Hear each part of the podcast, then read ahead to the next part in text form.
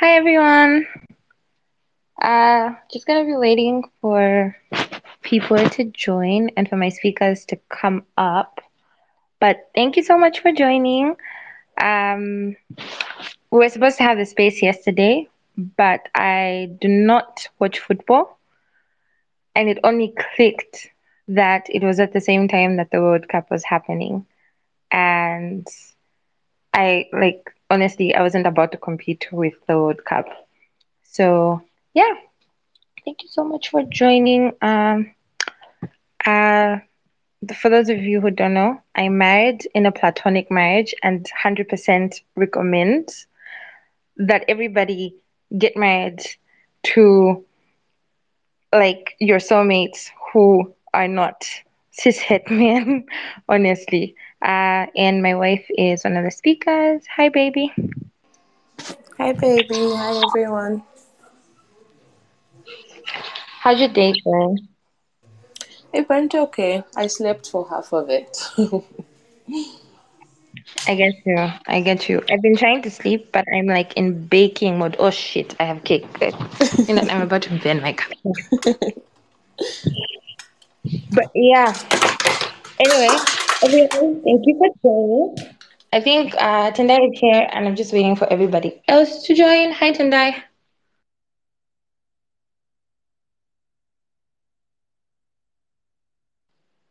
Tendai, can you hear us? Or you're still joining? Yeah, I can hear you now. I've, I've managed. Can you hear me? Yes, definitely. Um, so basically, hi everyone. So the reason why we thought of doing this space, right, is uh, we had like a feminist brunch very recently, right? And our theme was Sex in the City. Now, I don't know if you guys have ever watched Sex in the City, and I'm not talking about the movies because there's a complete difference between the movies and the series. If you watched, if you haven't watched the series, please after this space go and look for it and start watching it. You'll love it. I know it's a bunch of white women, and we want to watch more black centered stuff. But just like just give it a try for Samantha's sake, just for Samantha's sake. But anyway, um, basically, for those who don't know what Sex in the City is, it's like a show that follows these four women in their 40s, right? Oh, sorry, in their 30s. And almost every Saturday they meet up for brunch and they talk about their sex lives, right? About who they're dating and all those things. And so that's what we kind of like wanted to do. But we dress up and we have a space for where feminists just come together. We're drinking, we're eating, and we're talking about sex and it was just like an amazing space it just reminded us of how like it's so important to talk about sex with your female friends and i even include even your like queer friends right because the things you will get to learn about your own body about your own sex life about the people you're dating how to be a better you how to have more orgasms honestly, it's better than anything you will ever get from anywhere. And take this from someone who grew up reading Mills and Boon's novels. Like, those things lie to you. Like, they lie to you. Because these authors need to be arrested, honestly, for the lies that they give in Mills and Boon's books. I don't know about you guys at Tendai and Mwangi. Did you ever, like, did you ever get any advice from, like, these uh, what's this, Mills and Boon's books, because the first thing I can think of is how they glamorize, and I hate using this word, but virginity or debut sex, right? How they basically glamorize that and how they make it into this very sexual, sweet experience or very hot experience. And yet, some of us did not have that experience when we were, you know, having sex for the very first time. So, Mangi and Tendai, You know, is, yeah. you know, I'm laughing right now because when you bring up like Mills and Boons and the Harlequin novels, I grew up on that. And it was sort of what I was uh, expecting going into like having sex for the first time. And for me, it was just all over the place. Like everything was just all over the place. I didn't know what was happening half the time. And after it was over, I was just like, is this, is this all? Like, are we done? What about everything I read about, you know? So it was it was very disappointing because I'll tell you honestly, like the advice or anything I thought it would be going into having sex for the first time was definitely from those books. Of course, it was way after I had stopped reading the books, but you know, my mind was still stuck on what would happen and how it would be this special thing and how everything is so sexual. Look, they mentioned it being uncomfortable for like a second, and then everything after that is just like all good and it's just like a breeze. I was so, so disappointed. No, listen, I get you. Because the first time I had sex, I feel like I was one of those people who was limping after it. I don't know if his dick was too big or he was too rough. I really don't know. Not But like I was legit limping. no, because you know that's another thing, right? This is like one thing about sex, right? You think someone has a big dick the first time you have sex with them, specifically if you're younger, right? Mm. And in your head, if it's your first time or this is when you're really getting into sex, in your head you build it up for years, like, oh my god, he had such a big dick, he had such a big dick. Then you meet him years later, and then somehow you fall on the dick, and you're like, this is not what I remember. Why is it not as big as before? Do you guys never experience that? How about you, Mangi, and your Mills and Boons experience? Um, well, my experience, I feel like the, um, the is it a genre? Can I call it that? The one that I was really stuck on reading was that the tycoon and the what, the the billionaire and the what, and the unwilling virgin and all of that. So there wasn't really like any lessons on sex. It was like it's always um it was always shown as something that this this this all powerful man is going to come and will take from you whether you want it or not. And then eventually you're going to fall in love and then one day he will look at you and he will look at the baby that he gave you by force and he's going to realize that oh he actually likes you and just doesn't see you as yeah no there was no lessons there. But um I had my first experience when I was quite young. So I think I also I wasn't happening. I went home and like you know, I don't know if you know that that thing that um people will say that your parents want to start having sex. So when I went home, I was so afraid I'm going to look at how had sex today and now you're grown, get out of this house. So it's just yeah, really, really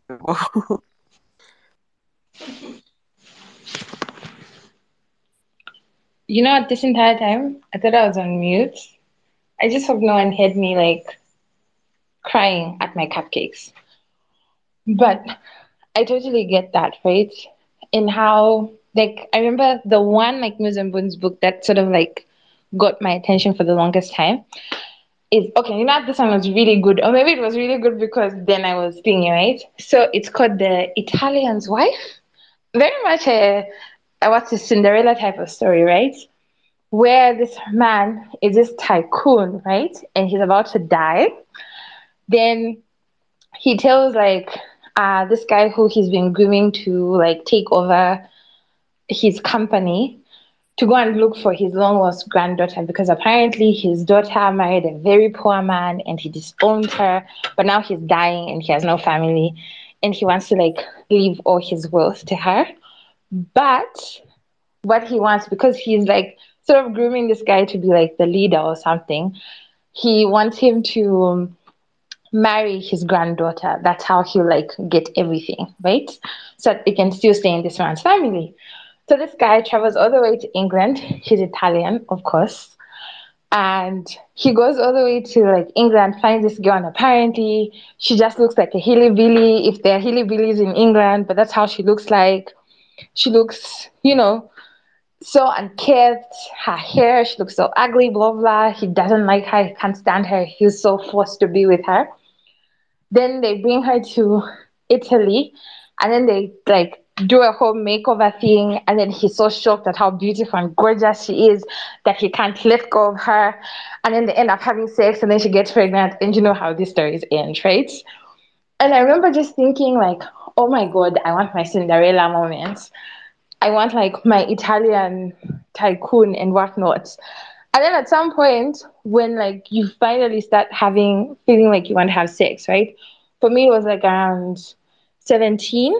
I think the first time I had sex, I was it was way after my 17th birthday. It was what what year is this? This is 2022? 2012. You guys have been having sex for 10 years. But it was in 2022. And at this point I was like, no Greek tycoon is coming my way. No Italian billionaire is coming to rescue me in my mother's household from washing dishes and cooking and cleaning. There's no rich grandfather. And so I'm basically stuck with like what is around me and what is around me isn't so bad. Because like my first boyfriend was cute. I've always had a thing for cute men. And that's one thing about me. But anyway. So like even with him, the first time we have sex, we have sex and everything. But when I think of like I couldn't even speak to my friends about it because all my friends were very religious, right?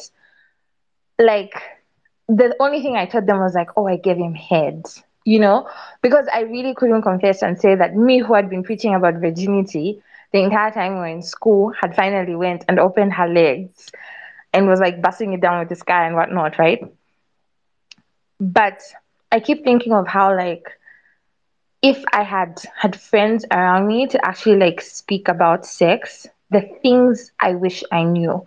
Because it's only when I was like 21, right? This was how many years? Like four years after like having sex that I started to have friends that were actually very honest and open about having sex, right?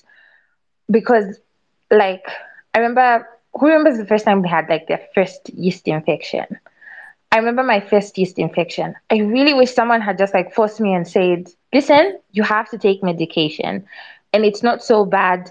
There are these types of medications. And like I was so scared in the sense that I don't even know what triggered it.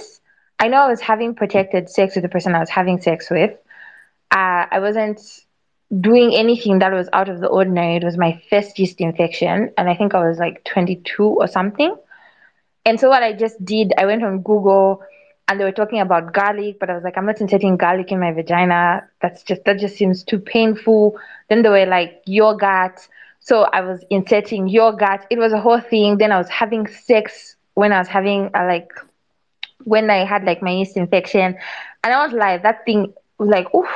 You know how it feels like because it feels yeah, it's you're itching inside, right? And then the dick is like scratching you. So that felt really good, right? But I didn't know I'm not supposed to do that, right? It wasn't until like my second yeast infection, about I think two years after that, that I realized like, okay, I really need to start going to the clinic whenever I have yeast infections, right? So I go to a clinic and they tell me, oh no, just buy some, wash something, and then just like throw it around your vagina, like every time you're bathing. Even though I did that, it was still really bad, right? then I spoke to a friend, and a friend was like, you know, sometimes most of these, like, depending on where you're from, if you're lucky enough to come from a country where you have gynecologists who are many and who are well trained and well read, you will know, like, you have access to that type of information and care, right? But if you come from a country like Zambia where we don't have a lot of gynecologists, right? And even the few that we have, and even when they have free clinics, there will be hundreds of people. So I'm sorry, I'm not going to stand in line from like 8 to maybe 2 p.m. dying of itching because I can't see a gynecologist, right? And even the ones that are in like private hospitals are very expensive. And if like you're young, you don't have money like that, and you're not on proper health care, Google is your friend, right? But one thing I came to learn from a friend was always try and go to a pharmacist. Now, I don't know how pharmacists are like in different countries, but like there's some pharmacists that you can tell that, okay, these people actually do have a degree, right? They actually do have proper medication and they can properly advise me. And so I've learned in over the years that there's some things where I don't necessarily have to go to the hospital for. I can easily go to a pharmacist and say, look, I'm having a yeast infection, or hey, I like took the morning after pill and I'm ovulating and yet now I'm bleeding and it's very painful. The first time this is happening.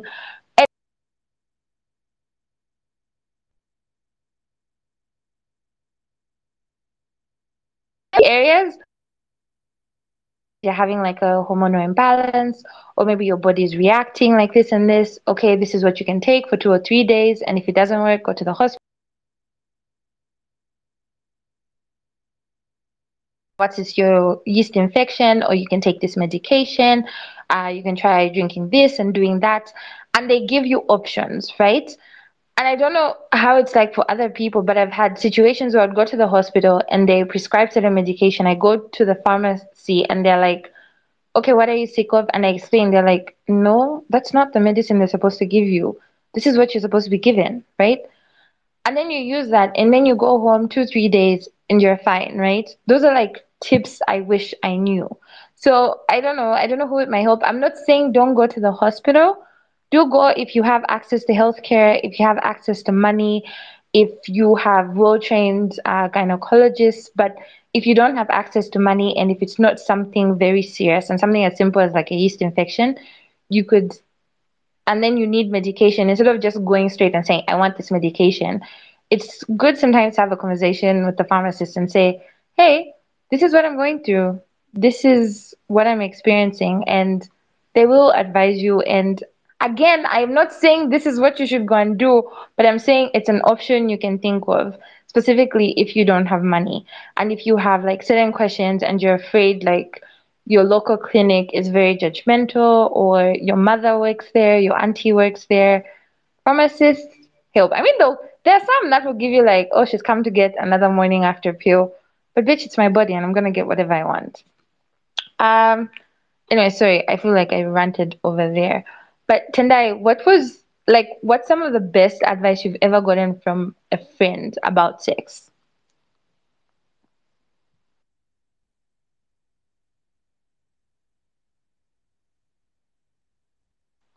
Tendai, can you hear me?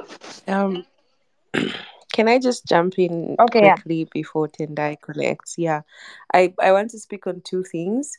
The first one is where you spoke about um how you wish like you had friends that you could have gone to openly talk about like the sexual encounter with and stuff. And um like I I, I feel that because I was I was very lonely. I was living a double life. I grew up in the church. My father was a priest in the church and everything. So like my my group of friends at the time were all from church. We were like in Sunday school and church activities all the time. But away from that, I was having this very inappropriate relationship with this person. And I couldn't tell my friends for obvious reasons. But I feel like if I had even gotten like a bit of an opening or even just like a, the, the, the, the faintest green light to say we can talk about this, I feel like they would have judged me and said, This is that person is like, you know, not right. This is not appropriate. I feel like that judgment, even the fear that they were going to tell somebody, not saying that that would have been a good thing, but I feel like it would have taken me out of that um situation much quicker but it was very very lonely. Even like as we grew up and started having sex it took us a very long time. Like for my for that group of friends for me it took us a very long time to openly tell your friend say i i went to see somebody i went to to hook up i had a one night stand and things like that so yeah i do feel like it's really really important to have friends that you can speak to about anything you know if you feel like you're pregnant they can talk to you about your options you have um, a UT, um, a, a recurring yeast infection that you think can, would be an STI, could be an STI, that you can openly tell them, say, okay, so this thing is not going away. What if it's, you know, more than yeast infection and things like that? So, yeah, sisterhood is really important. Then the second thing is also um, how helpful pharmacists are. Um, when I first moved to Lusaka, I used to live like very close to a mall.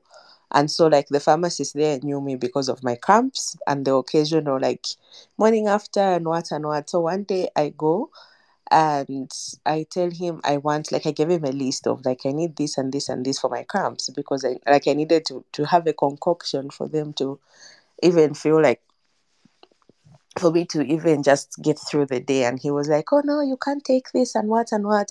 And because he knows like my my my my needs i guess my medical needs when i go in there he was like you know what? I feel like um he was like oh for morning after pills and you have these cramps i feel like this is something like you should you should get checked about and maybe think about like permanent birth control options and what. And maybe he meant well but i got so upset at the time that i screamed at him and then i had to change pharmacies and go to a place where they didn't know me. So yeah um pharmacies that are very easy to speak to unlike the judgments that you're probably going to find at a clinic. So yeah that's what i wanted to speak on No, that's true because I remember my first, the first like pregnancy test I ever got, right? I went to some pharmacy in town and I was very scared, right? And so I go, I look for the first woman and I'm like, hi, can I get like a pregnancy test? And she's like, ah? I'm like, can I get a pregnancy test? Ah, what are you saying? And then this woman wants me screaming in this, you know, establishment that I want a pregnancy test, right? And I felt like even the way she looked at me, I felt so judged. But I mean, now it's very different. I can easily walk into a thing. I'm like, I want a pregnancy test, and I woke up because you're not about to shame the shameless, right? But I totally understand that thing of where like even you know there are some times where people will give you advice, and because of like our internalized is misogyny is not the word I'm looking for. Um, is whorephobia the right word I can use or purophobia, whatever it is, right? Where we're so raised to be like very pure and to focus on people's perceptions of us, it's very hard for us to get like actual proper advice from people. Um, speaking of like, um, what's this? Like medical personnel is giving you like advice or something. So uh, I was at the dentist today, right? And so I was getting my teeth cleaned. So usually I don't have like an issue with my teeth, right? Like, yo, God blessed me and will not jinx it, jinx it. But I've never had like a problem with my teeth. But in the last year and a half, I started having problems with my gums, right? Where they would like overswell and start to sort of like cover one of like my teeth that had tar. And so I'd have to like go and get like dental surgery where they would constantly cut them and every two months they would keep growing, right? And so my dentist at first was like, okay, it must be spicy food. But I'm like, I've been eating spicy food for years. I'm not about to be that white white person amongst my friends who's like, guys, don't put garlic in the food, don't put this and that. Like spice is life. Like I will suffer through you cutting this every two months. It means I have to enjoy spices, right? Then they were like, okay, maybe it's because um, like I don't have the full set of teeth. They were like, maybe they're deep down there. So we go, we do a scan, we find that I just don't have those teeth, right? So today, I what's this? I went to like a new place, right? And so I was worried. I was like, look, the last time I cut them was in June, and they haven't grown in like six months. And I'm terrified that cleaning them would sort of have like flared them or something and they're suddenly going to start like um, growing again. And so the dentist starts asking me questions. She's like, okay, maybe it's spicy food. I'm like, there's that. But we start thinking, then she's like, wait, have you been pregnant recently? I'm like, no, not that I'm aware of. And she's like, sometimes pregnancy or hormonal changes sort of mess with your gums. So they like swell and they will like start they'll feel like they're covering your teeth but they're just really swelling. So that could be an issue. So if you have like hormonal uh like a hormonal imbalance in you it could be pregnancy or not pregnancy it could really affect your gums so that could be an issue. And i was like yeah i do suffer from hormonal imbalances. And so you can imagine just something as simple as that as having conversations with people things like my other male dentist failed to see, and my female dentist is on that was able to see it. Now I understand, and I'm not worried that I have to like cut out foods, and I'm not like stressing about my health, thinking I'm about to die or something like that, or my teeth, tooth has to come out. It just has something to do with imbalances, like hormonal imbalances, which really sucks, by the way, which fucking sucks. But yeah, there's that. Are you back? I think Tendai is probably out or her network. She's complaining about her network. But anyway, I don't know if anyone wants to speak, guys. You can like request and we can speak about sex and female friendships. But like I was a test, like a huge part of my sexual liberation is because of Mangala, right? She was the first friend I ever had where I could honestly speak to her about sex. And you know how like whereas joke like Mangala is the most nonchalant person you ever meet in your life.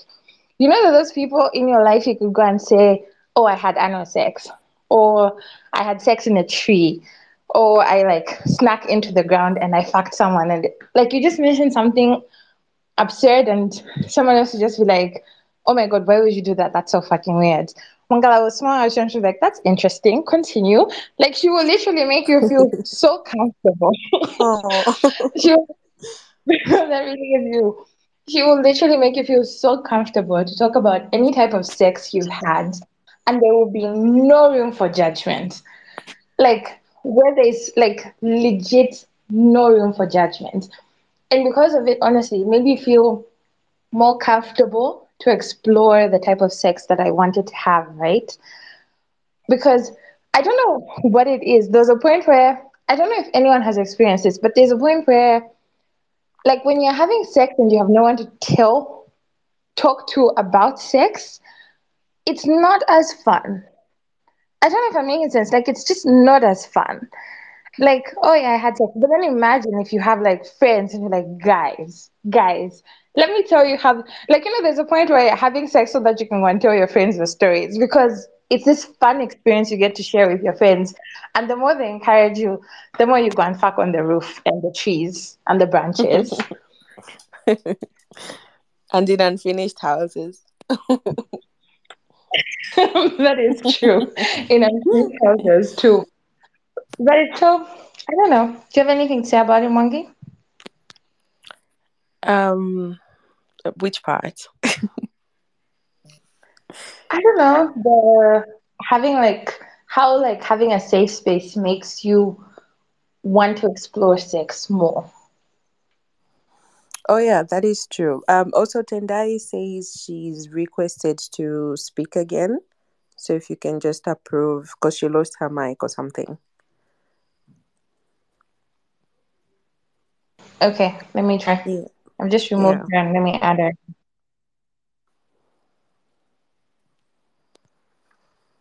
And yeah, um. I do think that um, having um, like a safe space in your circle does encourage you to explore some more. Um, I remember like I, I, I knew this person when we were in college and she was out there, you know, she was doing things. But then I don't know, she kind of felt judged by the friends that she had. So like she wouldn't say things. And then one time I think we found ourselves out, like we had gone out and then we were talking. And I think I had I, I said something like I, I was going to go home, like I was going to take the I saw a guy and I was like, I'm taking him home or he's taking me home or whatever. And then like later in the night as we got drunk, she was like, Oh, I, like I would like to talk to you some more and just um talk about sex. I do agree that when you have someone to um talk about it with it does it does get fun. Also like you exchange pointers you know be like oh i did this here.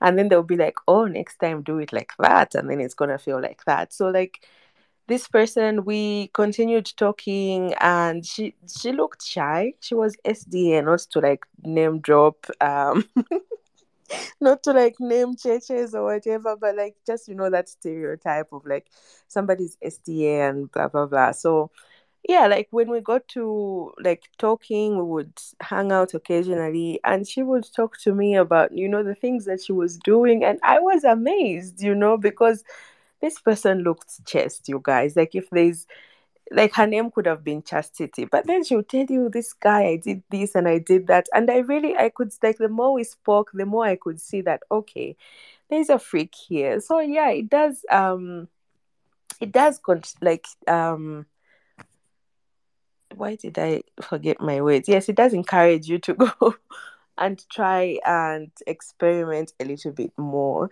And also, um, another thing, I think I even mentioned this earlier that maybe my friends had judged me, my younger friends at the time, but also um, without talking about um, sex so openly, I think I wouldn't know that a lot of the experiences that I had were not uh, fully consensual and um, that some of the things that I was allowing to happen to me because at the time I was thinking um, you know um, I like this and because whatever.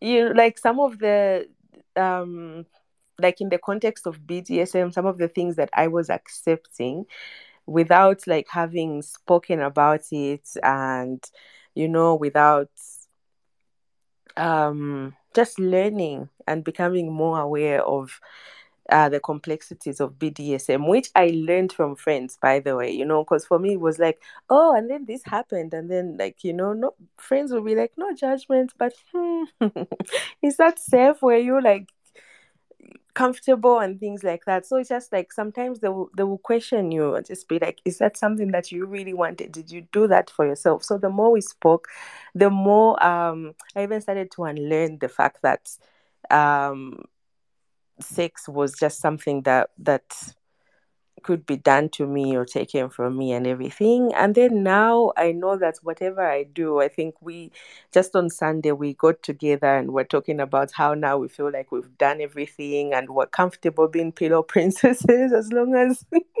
we're getting off. But yeah it's just because now we know that the gymnasts are, the gymnastics are not really necessary as long as you know you're comfortable with the person and you're getting your nut at the end of the day so yeah No, like you know. first of all, thank you for putting me on blast. But anyway, you guys, I'm in my pillow princess phase. I am done with the gymnastics. Like I've done them. They were fun, but now I just want to sit there, relax, and have a good time. Okay. that's true Um, I don't know if you've seen this trend on TikTok, right? And I'm assuming it's like with white women, but I feel like it also catch on with black girls, right? Um, where they are going, I've forgotten what they call the surgery, but they are having their like labias cut because apparently men find them ugly, and so they're trying to be more aesthetically pleasing for men. And which is funny, you know, like for us in Southern Africa, there's the whole FGMO, which is uh, female genital modification, where they force young girls to pull their labias.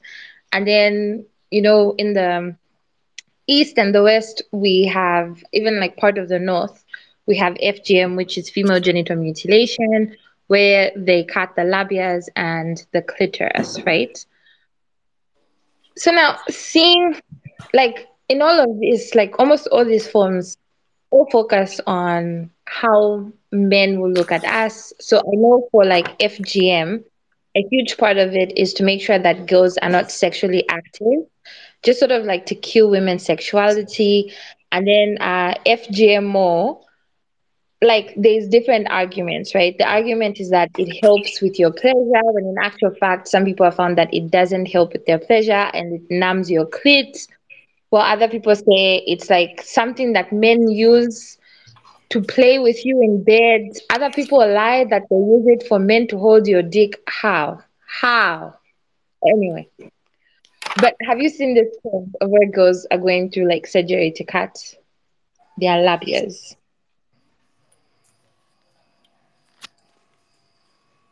Yes, I saw. Um, I think it was a tweet where somebody tweeted that they got their um, roast beef, quote unquote, removed. So I was like, what does that mean? Then I go in the comments and I find it's people congratulating the person for uh, having the surgery to remove their labia so the pussy can look more pretty. It's just men can barely get circumcised. Why are we going to all these lengths? Like It's too much. not even like going for a circumcision. Men don't even bath. Okay? First of all, That part. like men won't shave, right? They won't shave. They will not bother to clean their dicks. They won't clean their ass cracks, right? Some of these men, not that me, because not me, but we all know in these streets how dirty men are, right? Someone bath, someone even shave their armpits or even bother to clean or even get deodorant.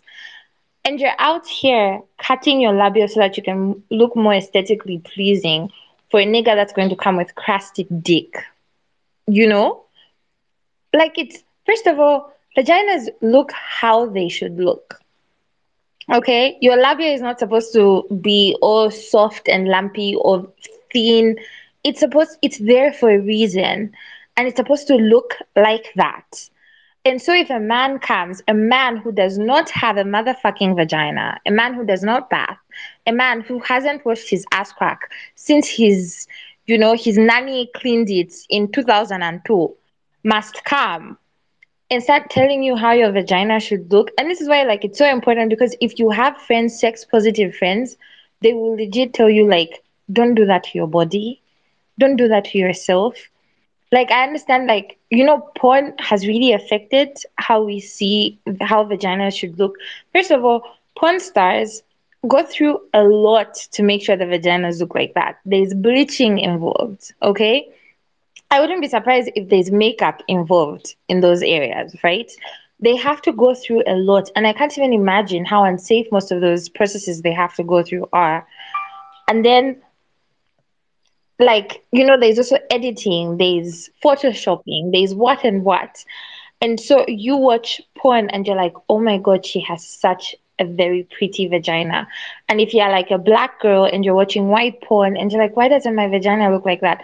First of all, your vagina doesn't see the sun. So, of course, it's going to be darker than the rest of your body. Okay?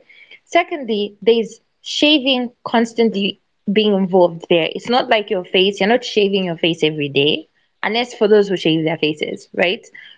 Meaning, of course, it's going to have dark spots, right? Then your vagina also is like there's skin there involved. So, of course, there's going to be pimples, there's going to be ingrowth here. That's perfectly normal. And coming down to your labia, it's all to genetics and how your body should be like. Like, not all vaginas look the same. If we all came here and took pictures of our vaginas, we'd be all surprised, like, oh, that one looks like mine, or this one doesn't look like mine. Just because something doesn't look like yours doesn't mean there's something wrong with your vagina. And honestly, as as women who have sex with men, we should really like let me tell you, just the fact that you have a vagina is enough. Don't be out here doing the mostest for these men, okay? I've, I've heard women who are dazzling their vagina.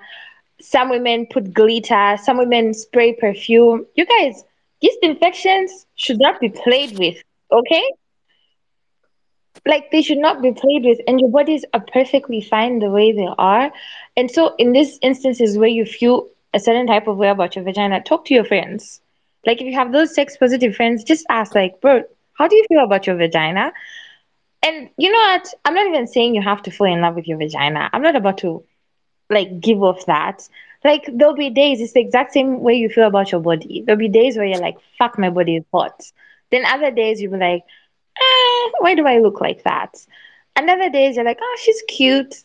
Like, you know, after like you shave her, like, oh, she's cute. And then when the hair grows, like, oh, look at her, she's got little hair. Like, it's vagina is like, listen, it, it's a body part, okay? It's a body part.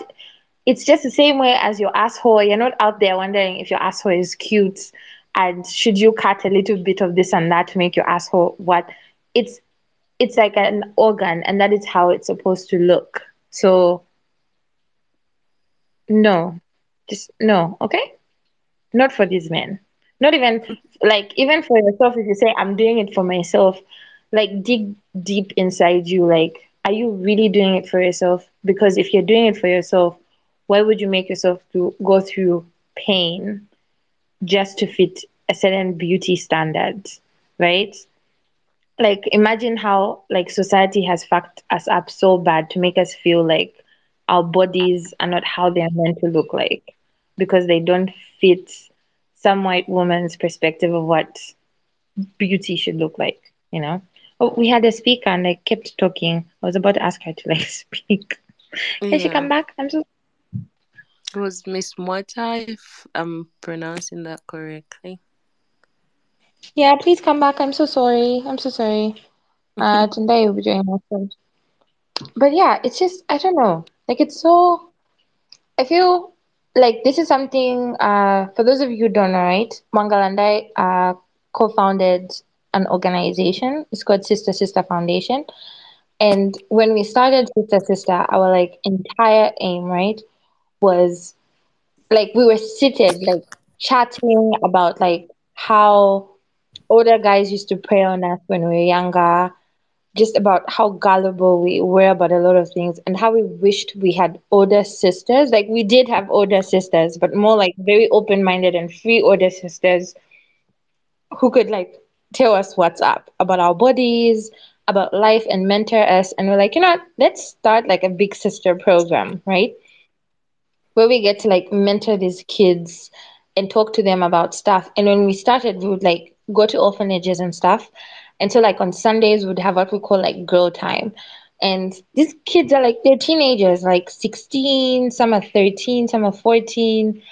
And you could tell their excitement to talk about sex. It wasn't because they were like excited that they want to have sex, but they had so many questions. No one was answering them it's either people were judging them, telling them to, you know, like close your legs, don't do that. And then here we were, like saying, okay, if you have questions about sex, ask us. And we were able to talk about so many things. These kids will ask you about protection because, like, it's not like back in the day, if like you were like us who grew up as millennials and even part of Gen Z, like we had anti-AIDS clubs in our like schools that were constantly talking about like wear protection, wear protection. But these kids no longer have those clubs, right?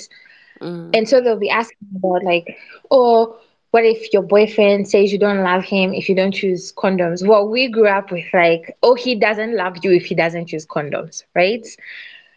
And they were asking these questions like, oh, you know, I had sex with this guy, and then he gave me like, uh, what's this? He came in me. Then I went, I got a morning after pill, and now my periods are late. Am I pregnant?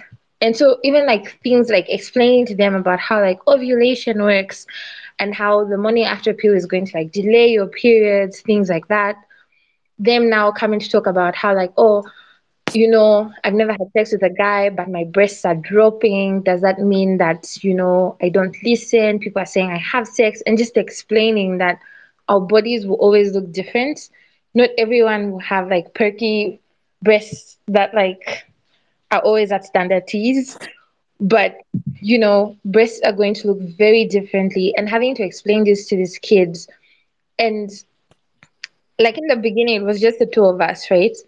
And so we didn't always have that space. And sometimes we'd go to like spaces that were a bit religious, like community centers. And these guys would like, I hated, I hated that they would do this. Mangi, do you remember that group? The one in Mhm. Kalingalinga, Yeah. where they come and tell these girls like, oh, let's create a safe space. Let's create this safe circle. And these girls are 13 talking about, oh, me and my boyfriend have sex, me and thingy, thingy, thingy. And you think that's an opportunity to talk to these kids like, oh, are you using protection? Um, like, you know, how old is your boyfriend? And answering some of their questions and just being their friend and helping them guide them to like better choices. This girl goes on a rampant and starts being very like judgy, like, eh, God will punish you because you're having sex. Imagine telling kids, I'm a safe space, and then going on to judge them, right? How do you think they're ever going to trust anyone else that comes and says, I'm a safe space? And then automatically that person just comes and starts judging them and telling them how they shouldn't be having sex. Like, of course, we don't want kids having sex, but they will have sex, whether you and I like it or not, right? We were kids too. We remember what it was like kissing a boyfriend. We remember what it was like a guy fingering you. Remember what it was like, uh, our sis, your boyfriend wearing the condom for the very first time. We remember that. And there's no way we're going to like lie to these kids, right? And pretend that we didn't do it too. But what we're going to do is give them the advice that we didn't have, which was, you know, all these things, all these questions about sex and everything. And so that's why, like, even the older that we grow, you think, oh, okay, like, because, like, when you're younger, you didn't have that. Even when you grow older, like, you meet women who are in their 30s or 40s who've never even had, like, an honest conversation on sex with their female friends, right? Women who are on these Facebook pages saying, hide my ID, I've never had an orgasm. And you you pity them, right? Because it's like it's such a tab- taboo topic that people are not allowed to speak on. And honestly, I just feel like that's the way the patriarchy like prevents us from like, you know, finishing the orgasm gap. Because if we're all silent about sex, then nobody is coming. And if nobody, like, you know, no one's complaining, nobody's coming, and they get away with it. Whereas men get to talk about sex, and yes, they do talk about it in a very degrading way, and they could improve in the way they talk about it, but at least they're talking about it. If a guy went to his group of friends and said, Yo, I had sex with three girls in the night, right? They would all be celebrating him and laughing and doing what? But how many of us can say we can go to our friend groups and say, guys, I had sex with three guys in the night? Like, how many of you can actually like have friends who'd be like, "Whoa, was it good? What happened? Did you enjoy yourself? Did you use contraceptive? Uh, what's? Um, what's condoms? Who was it with? How many of us can go and say, "Oh, I like had." I, I recently learned the difference between a foursome and a train, but say like, is it a train? I had a train run through me. What? How do they say it? Listen, I'm not cool like yeah, that. it's like that. Yes, right? Like, oh, I had like three guys, four guys. How many of us have friends that can say, wow, that was super cool? Or automatically they'll be like, ah, that's a little hoish for me. Like, yeah, maybe right. having sex with a guy, but that's a little hoish for me. Like, why are you doing that?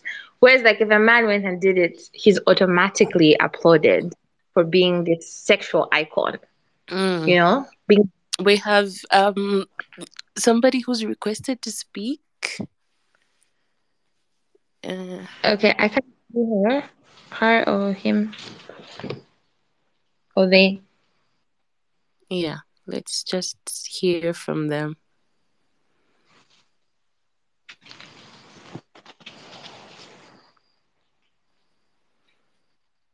Okay. Um. All right. So, how many women here who are listening, right, would want to have a train ran on them? 'Cause It sounds like that's like a prescription you're giving for like female empowerment or some shit.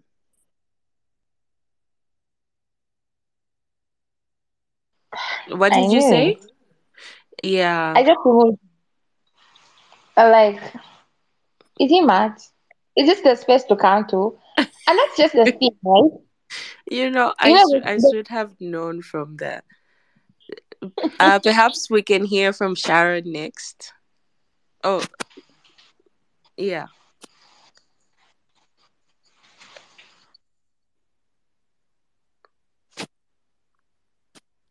maybe she's connecting. Yeah. uh, It says it's connecting. Okay. Hi, Chanda. Hello. Um, thank you so much for. Hi. How are you? I'm sorry. Uh, so I um, hope you can hear me. So, hello? yep, I can hear you. hello. Hi. Okay, okay, sure. So, what I wanted to say was that, like, what Anne was saying about how, like, how many friends can you talk to about certain things? So, I'm very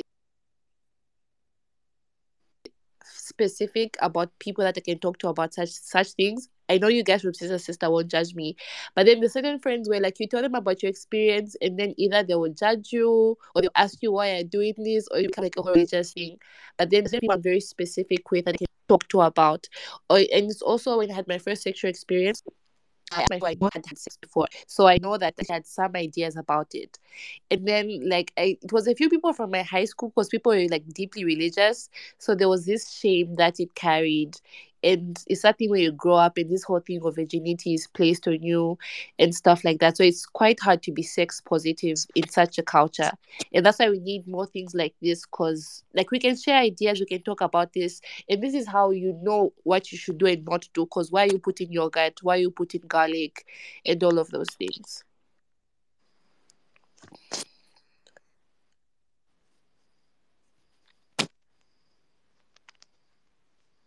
Um, Sharon, we can hear from you.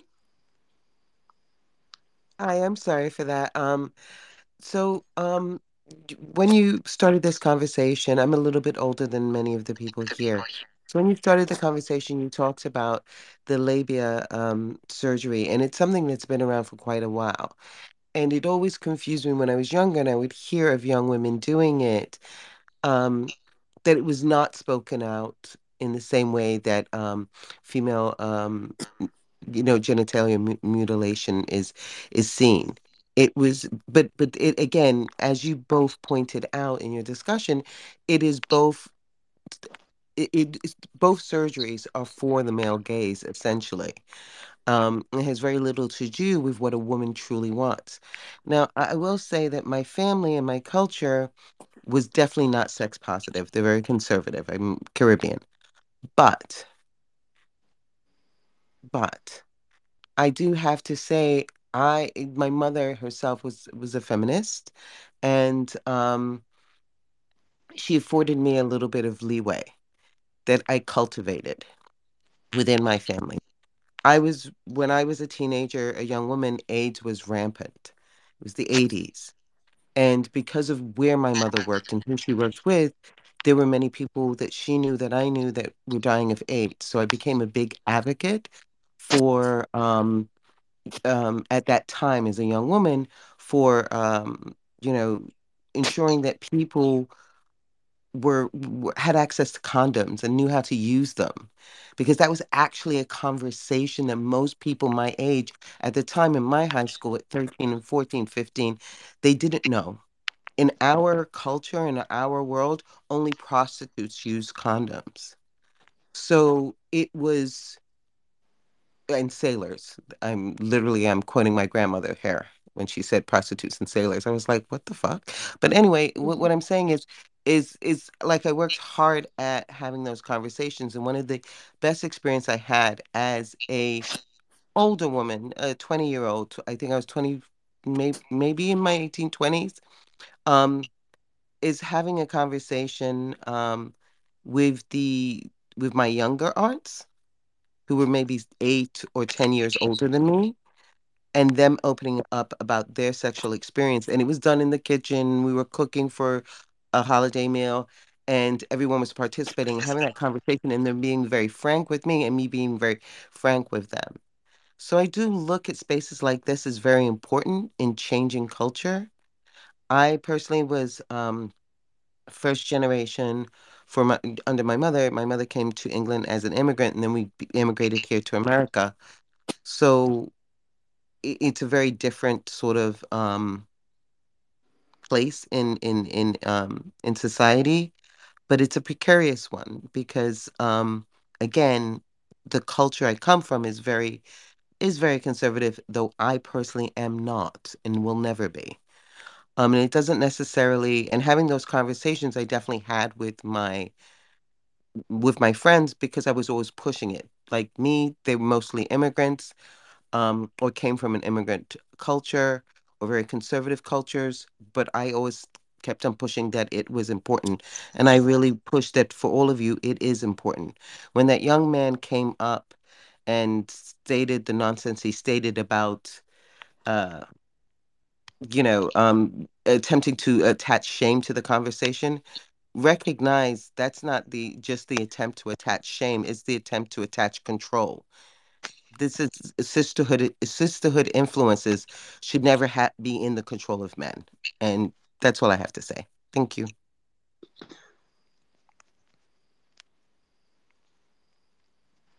Thank, you so you. much. And honestly,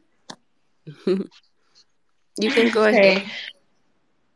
No, like that's true about how you're saying it was all about attaching shame. Because you know the one thing like this is what I was talking about. When men share their sexual experiences, it's something to be celebrated about. When women share their sexual experiences, it's something to be ashamed about. And that's so weird.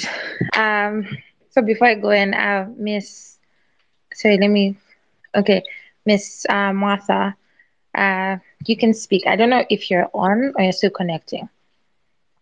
No, I'm here. I'm here. Um, Yeah, um, share your I'm thoughts. You can hear me, right? Perfect.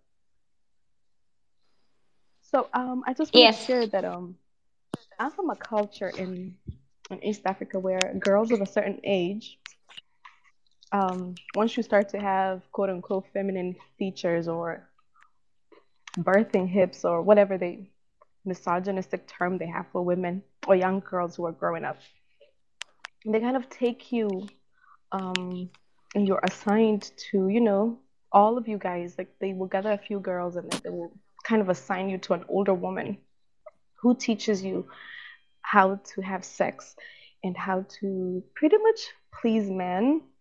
And those classes or whatever they are, they're usually centered around men and um, how to be the perfect wife and how to keep a man.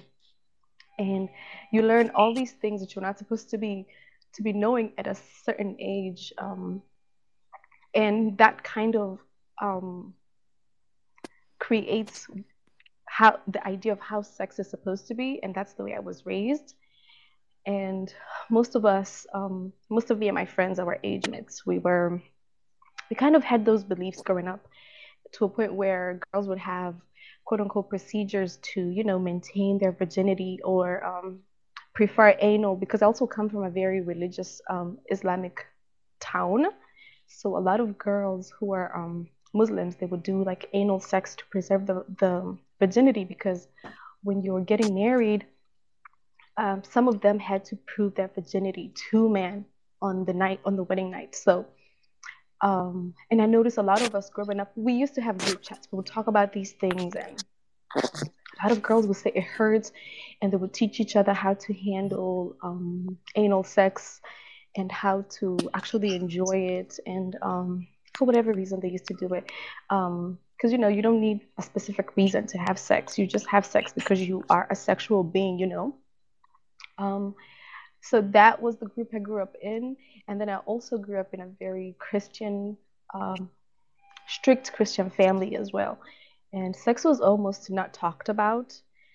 So I grew up believing having sex is literally the worst thing you could ever do, or liking men. Um, we had a teacher. I don't know if you guys have this in your country, but in my country, we have something called CRE, Christian Religious Education. And our teacher would say, um, if you like a man, if you like boys, dig your own coffin. You're walking around with a coffin. and, you know, she would say that. And it, it used to scare the life out of us. And most of us in my class grew up being so scared of pregnancy. I'm not sure why. so that's the group. That's that, that was my high school life that together with the whole being taught how to have sex at a tender age and being taught i don't know if you guys do um, i don't know how you guys grate coconuts. There's that thing you sit on and it's kind of like you're in a squatting position. You sit on it and then we use that to teach us how to ride dick. I don't know how you compare that to riding dick. We're barely 15 and we're being taught how to do that. None of us were taught how to manage money how to budget how to um, pay bills or whatever but we were taught how to ride dick like a co- like we're grading coconuts so that and then when i grew up we had these friends and we would talk about it and half of us were married or had kids. And when we almost, all of us in the group had kids. That's when it, almost everybody started to have open conversations about sex. And that's you know because i used to think it's only me who doesn't enjoy sex after having children. But when those girls in the group chat openly say this shit hurts like a motherfucker. It hurts after kids and now because you know you can't tell the older people because in the african culture a lot of older people a lot of older women don't talk with the younger generation of women about sex. They just tell them how to please men but they don't tell them how you're supposed to feel as a woman. Almost every sex coach an african almost tells you how to make men feel good but never tells you as a woman how you're supposed to be feeling. It's always how men should fit how men should feel. Get him a water cold water after sex. Help him clean up but nobody does the aftercare for you as a black woman, really, as an African woman. So that's pretty much how I was raised believing. But when those girls started believing that, when those girls started having those conversations in group chat, I was like, okay, now now let's talk about it. Now we can actually talk about it. And now girls started talking about using lube. Girls started talking about yoni. Started talking about all these weird things. And I remember one girl said, if you drink cranberry juice mixed with pineapple juice and some other nonsense, your pussy juices are gonna taste like fruits and berries. you know, some girls went with it, and I'm like, if you are you kidding me? You know, and those conversations have evolved over time as we've grown. Now, like we're in our 30s, we have I think almost everybody in the group chat has different opinions on sex, but the one thing we agree on is we're all supposed to actually enjoy the sex and have the sex when we want to have the sex, no longer just giving your body to your husband, boyfriend, partner because they require that of you. Uh, but now we're having conversations that center your satisfaction as a woman. And I also think your friendship groups or your sisterhood circle also influences the kind of men or women or people you have sex with, right? Because we're we're in a very diverse society. So um, I think when when your friends are date um, like when you tell your friends I'm dating I'm, I'm dating so and so, the way they react to that person, way, that also influences the person you're attracted to for whatever reason. You know, I don't know if that's making sense, but your friends also influence the people you date sometimes. Sometimes, if um, and sometimes they'll be like, you know, don't date them. I heard they have a small dick, you know, because you know, girls we talk. Personally, if you if you do me bad, I'm gonna tell everybody you have a small dick, because I'm petty. But yeah, I just wanted to add that. I just wanted to add that to the conversation. I feel like our friendships also affect the people we date, and on top of how we have sex and how we view sex. Um, because I've been through different types of, you know, women groups, and from a teenager to now, I'm in my 30s. I have different kinds of friends, and we talk about different things about sex. But I just want, um, uh, the more we talk about sex, we stop talking about how to make your vagina tighter. It's not going to get any tighter than it is. It's the way it's supposed to be. I want us to stop for- focusing on things like, oh, you drink pineapple juice, you eat pineapples, you put lemons in your vagina. It's going to taste like, it's not supposed to taste like berries. It's not. It's supposed to taste like a vagina. Um, and, you know, th- things like that. There was a girl that came on a space one time when I had another account and she said, every day you wake up, put your finger in your vagina and taste your vagina and see if it tastes the Oh my same. word. when she said that, I was like, oh, this is the thing we're doing? I'm so shocked from that. And then another one said, put a mirror between your legs and look at your vagina every day. But the the beef thing that you mentioned, I've been seeing that a lot lately. And when I do it, it's just they're slut shaming because I don't know I don't know who taught people that we're supposed our vaginas are all supposed to look the same. It's supposed to be tight. It's supposed to be I don't know what color it's supposed to be. And now they're doing anal bleaching because they believe that buttholes are supposed to be cute, bum holes are supposed to look a certain way. Now they're bleaching the and they're. But thank you, ladies, for this space. Thank you so much for speaking. Yeah, thank you so much. You know, I saw a TikTok. Like, listen, I don't believe in shaming people for how they look. But if you're a misogynist, you are a homophobe or transphobe, listen, get grace from Jesus, not me.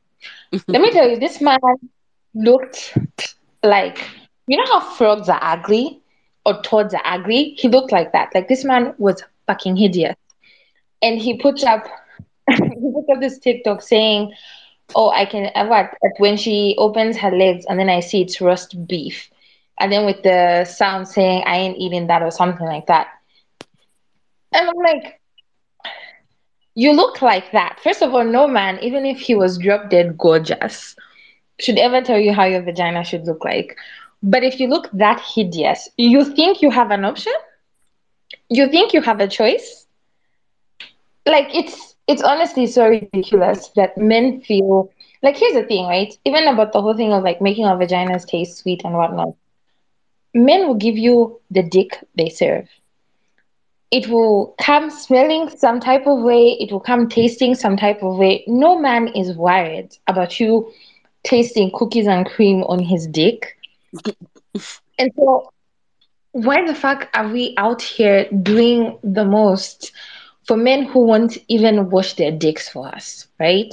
Like it's I feel like as straight women or women who have like even bi women, women who have or people who have sex with men, like we really need to have more standards. Like uh thing the the thing Miss Mata said about how like having great friends is going to like influence who you date. It's honestly so true. And I think when I think of like there was a time period where I was just like, oh, he's fun, he seems interesting. Like, yeah, there are things I liked. But I felt like I didn't have standards in the way in the people that I was dating, right? And according to my friend groups, like standards kept changing, right? So this friend group, it's about dating the cutest guy. So of course I'm going to date the cutest guy, right? Then this next friend group, it's about dating guys who have money. So of course I want to date guys who have money. And then now I'm in a friend group where it's about dating the type of guy that treats you right. You know? Treats you right in every sense of the way. Like respects your basic humanity. Someone who doesn't view your feminism as a fucking challenge. Mm. Um someone who isn't here telling you what your body should look like it's basically just it's like I've gotten to a point where I only want to date people who make me feel the way my friends make me feel, like a safe space, and who will treat me right. So I feel like it also changes, and I've also even seen it with like our younger friends in the friend group. They're also starting to want more from like their partners and more as in better for themselves. Um, so Feminist Friday, you can speak. Hi. So, okay, can you hear me? Okay. I just wanted to comment on the roast beef thing. I really don't think men who have two different colors on their dick can be com- can be comparing and can be commenting on how someone's vagina looks like. Like I feel like men who do that are projecting the insecurities that they have about themselves. Because if you're having sexual intercourse with someone who's insecure about their own body, sometimes they reflect that onto you so that they can feel some sense of power or security, which a lot of men do. And also, I feel like society has made it so easy to negatively sexualize women. It's also there, like in music videos, where they're always talking negative things about women or sexualizing them in a way. Oh, she has a big ass. Oh, she has big boobs. Oh, that bitch did this and me and that to her. And it's always been like that since the genesis of hip hop, which I don't understand because when you look into these um aspects of society, they are always the abusers. They are always the people that make women feel like shit. They're always the sexual predators. And some of these men are even sexual predators to people who are way younger than them. And also, in African society, people need to change. You can't be over sexualizing people who are underage. Someone just reaches puberty. You already want to now sexualize them in the family and make them feel bad about themselves. I feel like that's where self image is, is damaged. And yeah, that is my point. Thank you so much. Uh, Foster, you can go next. Tenda, you know, this is when I realized that this is you using another account. I was like, who's this man? I was waiting for you to figure it out. Hi, everyone. Yeah. Hi, Foster. Hello. Yeah, so I just wanted to add my two cents to the conversation. I might digress, but yeah, I think I'll try and keep to the theme. Yeah, so you're talking about sisterhood and its influence on, you know, our sex lives. I think I'll talk about my experiences within like my friend circle circles. I'm fortunate enough to have like very woke and aware friends, but you know, there was a time I used to feel shamed for being like um I'm I'm I'm I, like I, I I'm one person who gets attached to like a person, like one person at a particular time. Like when I get like uh, attached to someone, uh, be it intimately or sexually, it, it it's literally it's literally like um like that that would be the only person at that time. So I find it difficult to like you know mingle with other people and whatever. I feel like my my friends at one point started making fun of me for like not being so like sexual in that manner, you know, like they started calling me asexual. And I was like very accepting of it. Like, yes, of course. Like um I have attachment issues, you know, like for me to open up to a man, especially, like it has to take a lot of my energy. So I started feeling some type of way. Somebody like, do I have a problem? Because they like they are so free with themselves, you know what I'm saying, with their bodies or whatever. I don't know what it is, but I think that's the um, one influence I can talk about. But otherwise, um, generally, um, I have very like uh, you know, like liberated friends and sexual friends. We don't like shame each other about our choices and all that. And then talking about like um, aesthetics and pleasing men, I don't believe in the issue of doing anything to your body to please a man. As a woman, obviously you always have to uh, do things for yourself. I think there's a lot of things, problems in SRHR that we can be talking about instead of the things that we talk about, like pulling labia and you know whatever. There's a lot of issues that we need to tackle: contraceptives, access to you know uh, sanitary towels. Instead of us talking about like, especially the, for the banachimbusas and even our our you know our aunties at home.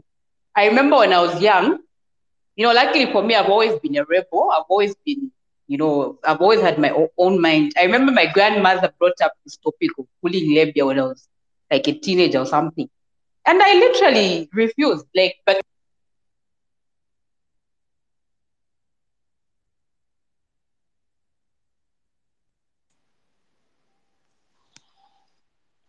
Is it my network?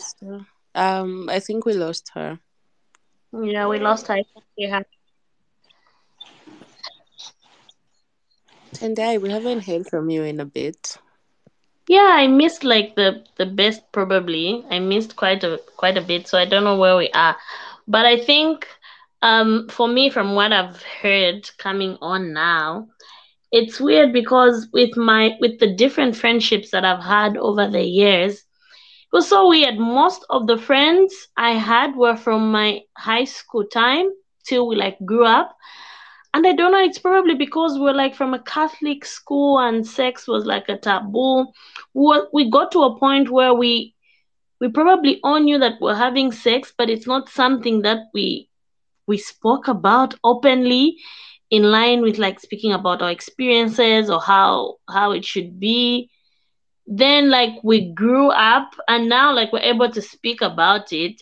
But it's just weird for me because we're open about like my friends would be open about saying oh they're going to sleep over and have sex but it's not a topic we'd sit down and like dissect or like speak about because i think we secretly thought we were doing something wrong because of maybe our upbringing and stuff like that. But i would say uh, one of the speakers spoke about how I'm not sure if it was Anita or the other speaker who said, like the people we date or the people we have sex with, like a lot of it changes when we hear like what our friends have to say about it. I don't know if it's just me, but there's been people that I've been with, like people that I've dated maybe or just or had sex with. And then I thought everything was okay. And then the minute I mention it to someone, to my friend, and they have a funny reaction. Like everything for me like it's just like a balloon popped and then like my eyes are open. I'm just like what? What was i even thinking? What was i even doing?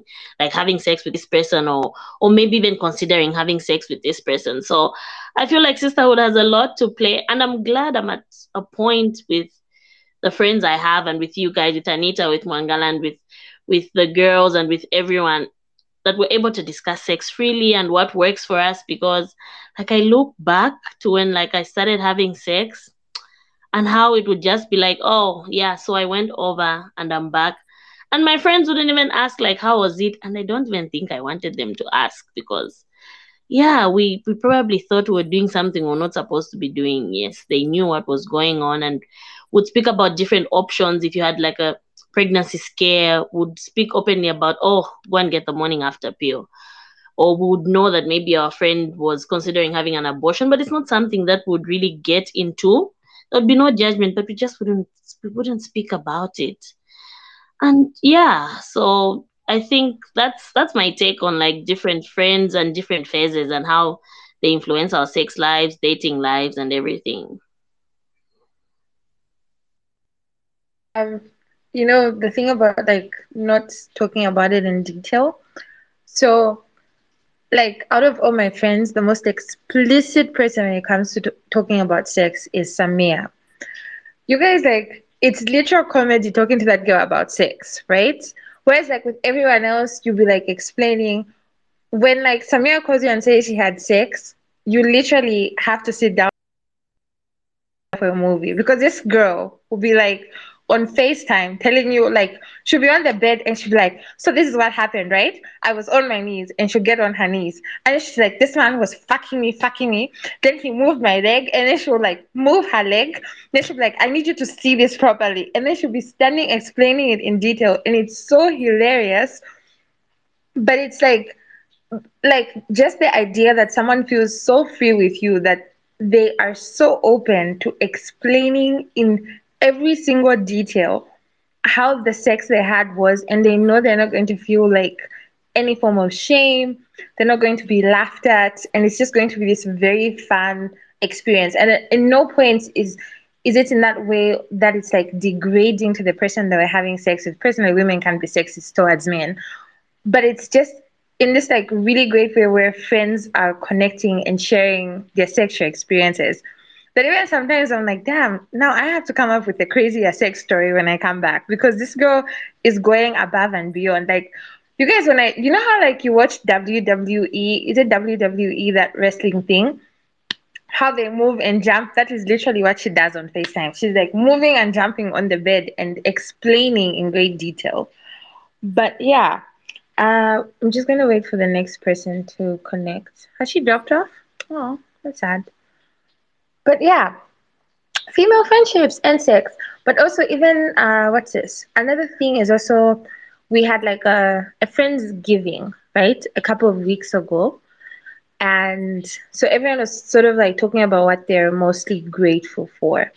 And so one of our friends shared how like uh, like depending on what she's going through, her weight fluctuates, right? And so people always have something to say about it, like, oh, you've gained weight, oh, you've lost weight, oh, you've done what. And she was like, we're the only friend group or only people she knows where she can come and no one will mention her weight. No one will talk about it. It's not a factor. It does not connect to who she is as a person and who she is as a friend. And she feels so comfortable coming and she's not going to feel some certain type of way, even when she's preparing to like dress up and come. Like, it's not like, oh, are they going to see that I've gained weight? And I don't know how to explain it, guys. Like, I, I would like to say, like, I'm extremely confident, right? Like, my confidence is like on a, it's like, it's a 9.8 on a normal day, right? Out of 10 but even in as confident as I am, right? Like in all my life, I've all, all I've ever heard is people tell me, "Oh, you're fat," or "You've gained weight." Every day, I was always gaining weight, so it's something I've always heard, right? And so even when I would take pictures, I would feel some certain type of way because I'm like, okay, I'm big, but it wouldn't really get to me, right?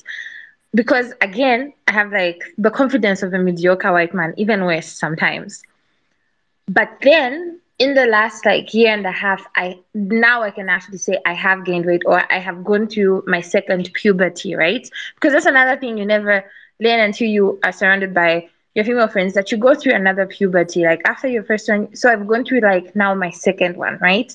Where like things are popping off and coming out things i didn't know i had right?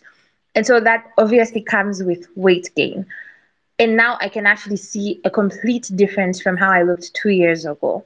And when I say gaining weight, guys, I loved it. I was like, oh my God, these hips, this ass, this what? I was so happy, right?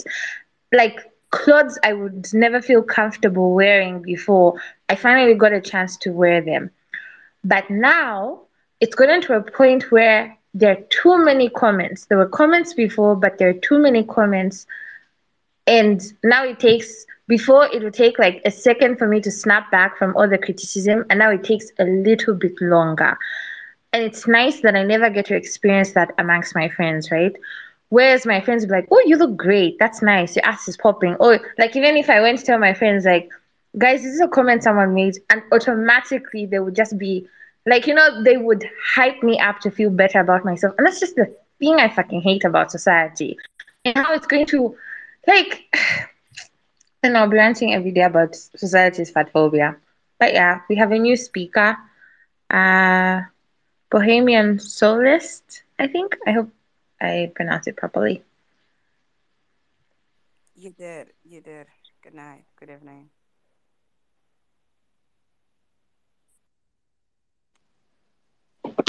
Uh, do you have something to share? Um, not right now. I'm just listening. Thank you. Uh, all right. But yeah, that's the thing about friends with gaining weight and stuff like that. It's so like it's it's nice when you're around a safe space and not people who constantly you know constantly try and make it a competition or try and make you feel bad but when you're around people that constantly hype you up and make you feel great about the way you look and the way you feel you will feel completely different about your body so if you're like constantly you know people are constantly making you know like comments over your weight and how you look, try and surround yourself with as many positive people who sort of like drown out those voices. And another thing, if even if you're as confident as me with the 9.8 on a normal day, there are times where the comments will take you down to a seven. And that's it's not okay. Honestly, it's not okay. And let me give you an example. I hope this person is in this space, but I highly doubt they are. I met, I saw, like, I was out last, was it last week or the other week, right? I was out. Me, I've done my hair. I look cute. I feel cute. I feel great about myself. So I go to this party and I see someone I haven't seen in a very long time, right? And this person was not looking like how I saw them like three years ago. They've gained more weight, right? And they are they're, they're male, right? They look very differently on their face. They've, you know, gained, um, they look lighter. Like I could tell they had been like, you know, bleaching their skin. And when I saw them, I was, they had like every, like I'm not, I'm not encouraging anyone to bleach. Honestly, I'm not encouraging anyone to bleach, but everyone knows like there's that bleaching process or wrong products. You don't necessarily end up looking like your best, right? Where the color starts to go completely off. And this person was not looking their best. But I was like, maybe this this is how this person wants to look, you know? And I'm not going to be that asshole who's going to mention it or try and make them feel like shit. I'm going to respect that this is how they look. And I'm pretty sure they've like when I met them, they were very skinny and they're no longer skinny. And I am not going to be that person that comments on their weight and how they look. And to me, as long as they're healthy, they're happy, they look great, they looked great, and that's all I cared about, right? So I turn and go and greet them. And the first thing this person says is, You look so big, you've been gaining weight. And I was just like, you know, I was just like, I need to leave. And I left. I was like, Don't dish what you can't receive. Because the next time I meet this person, I have words for them. Like, we all see like people all change they all look different we all see each other right and sometimes we won't be looking our best sometimes we will be looking our best because how do you know that's not how i want to look right but don't come here and try and make me feel some type of way like if i'm respectful enough to see that there's something about you that i that doesn't look like you but if that's what makes you happy and I'm, i don't want to have you feeling a certain type of way about it the least you can do is also like extend the same courtesy to me, right? Not that I looked bad. For me, I looked fucking sexy. But it's on next time I see them. Honestly, it's on. Um, we have a new speaker, Noni. I don't know how to pronounce your full handle. Yeah, Nani's just, it's okay. Um, hi everyone. Um, I actually wanted to just touch on that point. It's not just friends that will comment on your body and and tell you you you're looking fat. It because I'm from South Africa, right? And um, so it'll be mostly family members, like especially the women in in the family. You grow up having this this whole thing of especially when you when you go and meet family members you haven't seen in a long time. And the first thing they'll comment on is your body like oh yo you you're just you're so big now. And um yo you know how small you were when i when i saw you and you're so big now you know? And it's like that's the first thing you want to say to me you know? It's just like do you not want to say hi how am i doing? How is life? You look good. You look happy. Why is my weight the first thing you want to comment on and make me feel bad about you know? So i mean it's it starts from home as well because you start feeling these um insecurities because at first it's just you kind of brush it off right and then it starts to dig at you as you grow older and you become more aware and you look at yourself in a different way whenever you go to to the mirror you know and you start like looking at these things like and you start comparing yourself to your friends or other people and you're like maybe i am maybe i am like a bit too big. And then it starts um things like um your eating disorders you know and it, it it just becomes an unhealthy pattern and it goes on and on and on but um my point was that it goes back to how we've been conditioned to try and fit into the standard of beauty, the European standard of beauty, you know? And even with the whole bleaching thing, um, why isn't our melanin enough? Why do we feel the need to change what we've been born as, you know? And yeah, so um, it's just it it sucks. it really sucks because I feel home is supposed to be that safe space for you, right? And if you're getting the criticism there and it's negative, and you go out in the world and you still have to face people that have the gall to just to be like, oh, you're you're so fat, like, don't you want to lose weight? Or yo, like, you know, it's just like so unnecessary, and it's like, guys, I think I'm fine. That should be enough. Like if if I don't feel like the way you're telling me, then it's none of your business. Let me be. Um yeah, that's that's all I wanted to say. Thank you, Noni. Um, I just want to add on to say like this um, conversation on weight is really one of the most insensitive things from people, especially if you consider like the things that women will go through uh, that causes their bodies to change. You find that this is somebody you were with in high school 1100 years ago you know they meet you they see your picture and the first thing they say to you is oh my god you have become so fat or you have gained so much weight like do you even know half the things that I have gone through? What if I am on hormones because I'm trying to get pregnant? What if I'm on hormones because I'm trying not to get pregnant? The time that you knew me, I was, you know, maybe high school was college. I was a broke college student. I was being kept with like 200 cousins in the home you know i didn't know about proper nutrition. And it's just it's so many things. Like i work now you know i can afford everything to eat everything that i want you know. I bought a car so i don't walk as much. Like you have to think about all these things. But the first thing is yo you are so fat now. Like i used I used to let it get to me so much, but nowadays, like when somebody says it to me, I'm just going to tell them, like, okay, do you expect me to stay the same? Like, if your life is stagnant for the past 10 years, that's on you. But my life is moving and my body is moving with it. So, thanks, I guess. It's just people must really just learn to not talk about other people's bodies. Kawe, do you want to speak? We haven't heard from you. Hi. Hi, can you hear me? Yes, we can.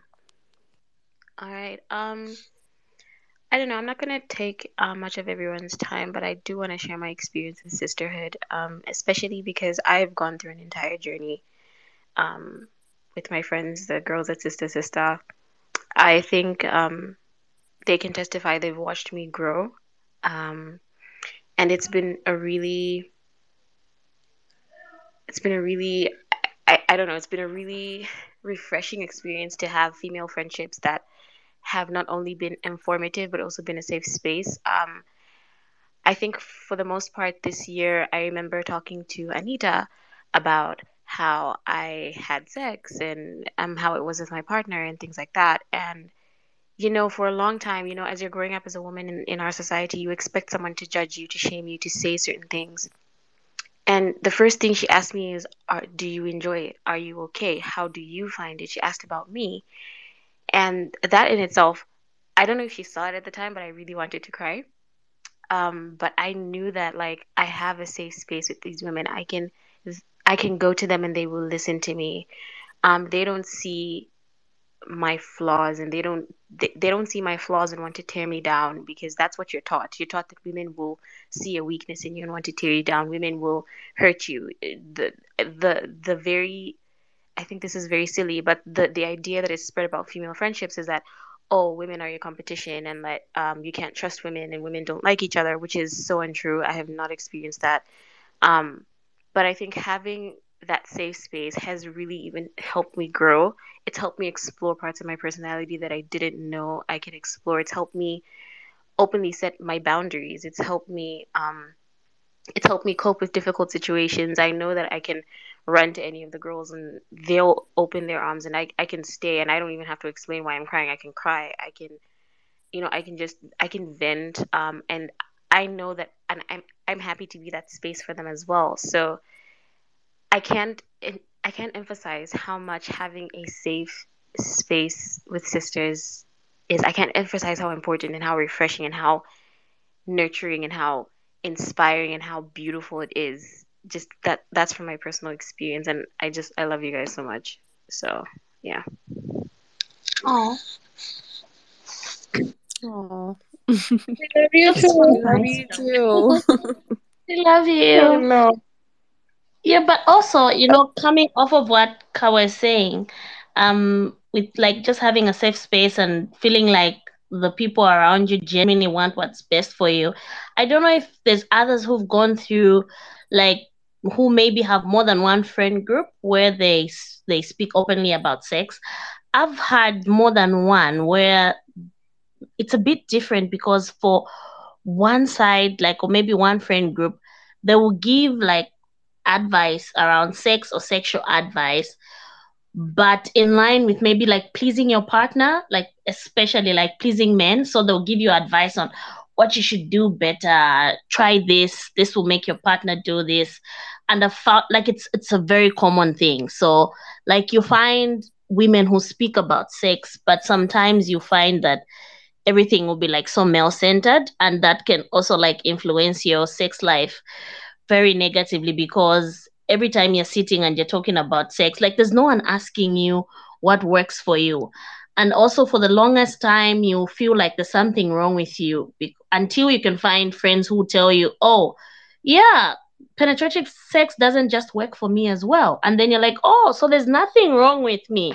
And i feel like a lot of people have spoken to about this like went through phases for for the longest time where they thought something was wrong because it just wasn't doing it for them. And they struggled and struggled just to like get an orgasm or something. And then when they found someone who said okay yeah for me it has to be more than just penetrative sex. And then they're like oh okay. So i feel like it's also very important to like differentiate which which friend friend group you you have especially when we're speaking about sex because sometimes it's not just enough to to speak openly about sex or even just give advice. Sometimes it's looking out for the friends that want the best for you including like with your sex life. It's not enough that they give you advice on on oh try this and like for me it, it won't even like work for me i don't want to to get advice about how it will only work better for my partner or whoever I'm having sex with at the time. I want friends who tell me, okay, so you know what, when you're feeling uncomfortable in this position, lift your leg like this and you feel better.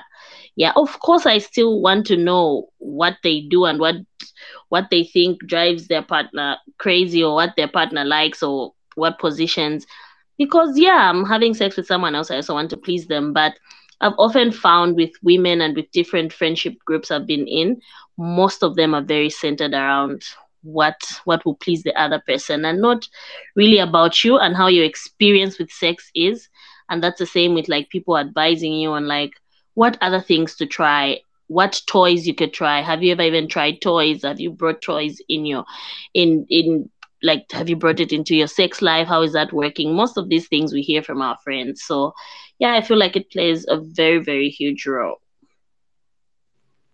Oh yeah, um, and just to add on before um Ikawa V can speak, um, reminds me of um a certain conversation. I was speaking to like a group of people on like um sexualities and stuff. So when I spoke about asexuality, this woman, it was like you could even see um like a light bulb come on, although it was not her experience, but she said she has a friend and this friend has been married for many years like over 15 i think it was 20 or something and she does not like sex at all you know like they have tried everything um they've they've advised her like maybe you know the husband should romance her she should drink this she should drink that.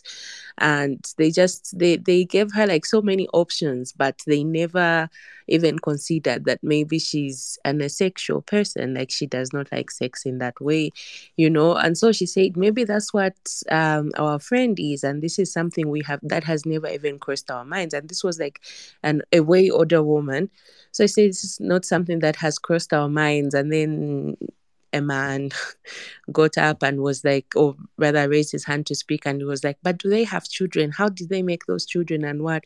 And so I was just like, you know, she's married. It's expected of her. You know, she probably just lays there and just accepts it or takes it and whatever because it's the husband and everything. But like having a group that is sex positive and that is concerned with how you respond and how you feel about sex and will give you different options will also help you realize that, you know what, maybe sex is not for you, maybe sex with men is not for you, and all these other avenues that you can freely explore once they um make those options available to you. So yeah um, we can have Ikawa V speak. I hope that's the correct pronunciation. Yeah, you got it right. Thanks. Hi, everyone. Um, I just want to. Uh, I've been listening from the beginning, and everything you guys have been saying is so relatable. Um, I've been lucky to have a friend that encompasses almost everything you guys are saying. Although it took a while for us to get there. Um, I remember when I first started having sex, it was very weird. Uh, I didn't have an orgasm for six months. and I thought that was the way things were supposed to be. There was nobody to talk to, and I couldn't, you know, that taboo of talking about it was so rampant and there was nobody to talk to there was nobody to relate with and i was on my own. So i i've always been a shy person and when i do not know something i either go to google or i read about it. And so i went to google the reason why i was not having orgasms. And i learned a lot and I tried, you know, most of the things I read. And it took a while, almost a year, before I was finally able to have an orgasm. And then it was kind of smooth sailing from there. But it was also somehow because most of the people I was having sex with did not really understand how the female body worked. They just assumed that when they came, I came too. And it wasn't making any sense. And I just went along with it because I did not know better. And sometimes the person I was dating at the time, we could have sex like in a week, probably like three or four times, and I would come maybe twice. And I thought it was normal because finally I was having orgasms. So that was it. But then it took it took a while before I met my friend. She's my best friend, and we sta- it, it, it was awkward at first, very awkward when we first started talking about it. But after a while, you know, we became more comfortable, and we started sharing our experiences and talking about things, reading, asking other people, and it became more a lot of things started making sense you know? And um, there's something that someone mentioned about uh, going to the pharmacy and this taboo about getting the morning after pill and birth control. And you know it was hard. There is this uh, i live in nigeria and there is this a taboo around you going to get condoms or um, birth control pills. The pharmacists they look at you like you're a whore or a loose person. There's this judgmental look on their face. They, you're like, oh, you want to buy condom? Shall that's a term for a prostitute, and you know that that that, that fear that shame was always there. And um, you know there are so many things i did not know that it took me a long time to learn about how my body works about my menstrual cycle ovulation how it affects my weight the way i respond to sex. Um, you know so many things. Like my friend she has been like my rock we've saved each other so many times when it comes to these things you know reading asking questions you know n- creating this community of people who understand the fact that you do not need to be shamed when you're talking about sex you know sexual positions things that make you come things that you enjoy bed not just like someone said what just makes the guy happy. Although yes it's good to you know have open communication with the person you're having sex with so you know what turns them on what makes them come but you also have to put yourself first. I i started doing that about three years ago. I i started to put myself first. What makes me come what do i enjoy in bed? And to be honest ever since i started doing that i've been enjoying sex like crazy. It's been amazing seriously amazing. And I'm so happy I decided to put myself first. I consider my partner's needs, but I also put myself first. You know, I, I learned my body, how my body works, what I respond to, the things that make me um how do I put it, more responsive, the things that that I like, you know, what, what I like, what I want to explore.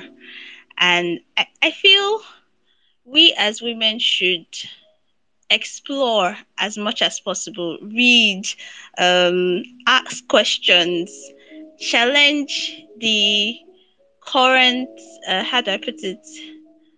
Uh, I'm not sure of the word. Is it mis? I don't think misconception is the right word, but you know the way you know, people always say it's the way things are. It should not be that way. Someone mentioned something about having a space for younger girls who are just having sex, who have questions. If these things are readily available with less judgment, you would see it would help so many people. I had a friend in high school who died because she'd been having sex and she got pregnant and she didn't know what to do and she went to have an abortion and she died. And it was crazy because this was something that could have been avoided. But the whole um what what we learned growing up was that sex was bad and you know getting caught having sex was worse than I don't know, stealing or something. There was this shame, this taboo around it, and it was so bad. I mean, she she should not have died. She was 16. She should not have died. It was so so uh, unnecessary. If there was someone that could have spoken to her, talked to her, helped her, she, I mean, it, uh, and then having someone to talk to about your sexual partners like someone said earlier it influences who you date. Um before i started talking to my friend about sex i i would just date the guy because oh he's cute and that was it. But then she told me that i needed to be more open. I needed to tell the person what I wanted because I would just lie there and you know it would go on. but she she she told she taught me so many things. We we discussed and it's so amazing. There is this I know I'm rambling, but there's this um freedom, this joy that comes when you have someone to share these experiences with. Like each time I tell her, "Oh, I got late," she'd be like, "Oh my god, how was it?" And did you come? What did you do? What you know, questions? And we would ask each other. And maybe if she feels something off about her body, she would tell me. And if I've experienced something before, I would tell her. And like that. And it's been an amazing journey. We've been friends for eight years, and it's been such a wonderful thing. This this sisterhood that we have that it makes it easy to to share and learn and you know be comfortable in your sexuality. Because you know that yeah if something happens there is someone that i can fall back on. There's someone that has my back that will listen to me that can help me to overcome certain things there was a time i i had a yeast infection and I did not know what was going on. The first time I had a yeast infection, I, I had no idea what was going on. I was just scared because I, I couldn't tell anyone. And so I called her and I told her that, oh, this is what I'm experiencing. And she was like, oh, it's a yeast infection. I was like, what is that? And she was like, can you Google it? And I did. And then I came back to her. She was like, yeah. So this, she took me to a pharmacy she usually went to and they prescribed medication for me and I was fine. And, you know, each time it's it's there is a new thing each of us learns that's happened to either one of us before or someone else. We have this group of friends and then we talk about it. And if someone has experienced it before, the person gives tips and you know, it's it's it's amazing. And when I saw the notification for this space, uh, I think was it last week? Yeah, last week. I, I shared it to her. I think she's here. I shared it to her and she was so happy because this this is something I feel should be done more often, widely. Not there is this taboo and shame, especially about women's sexuality that is they feel women should not talk about sex. Women should not um uh what's the word? They shouldn't be sexual beings.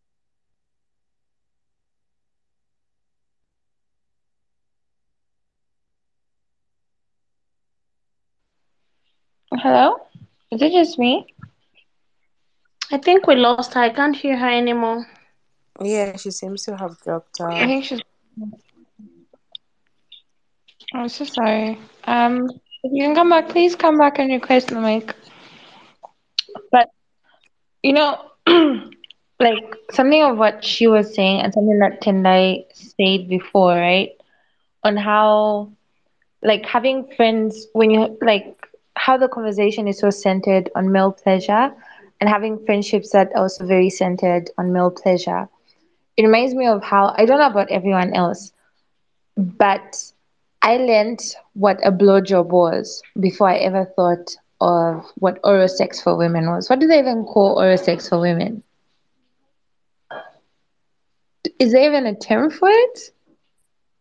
Right? Like Cunnilingus? I mean Oh yeah, cunnilingus. No, I mean yes, yes. I mean that's not the scientific word, but you know there's like oh, blowjob. like But what do we? like slang or something. Yeah, Yes, does anyone like what's the slang? I'd like to know. Like pussy eating, but it's not as you know. Whereas like thing is a bit more creative. It's not like that. But which is just I don't know. I think it's just so sucky in how society sort of just pushes that, and that's why it's so important, right?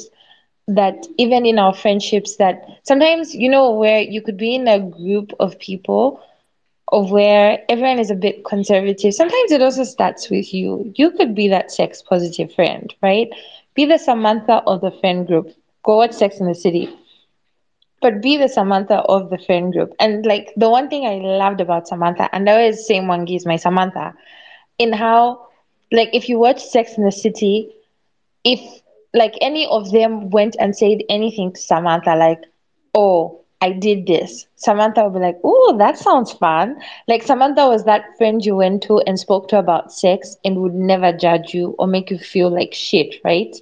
And there's been like an episode where I think Carrie tells her that she's having an affair with someone, I can't even remember. And Carrie is like, Don't you feel like judging me? And Samantha is like, It's not my style. Like, it just isn't. And I think that's what we can be also for like our friends. Just be that open space. Sometimes you won't understand it. Like there are certain sex things you won't understand, certain sex things you'll never be into. But just because you'll never be into them doesn't mean you should make your friends feel horrible for being into them, you know?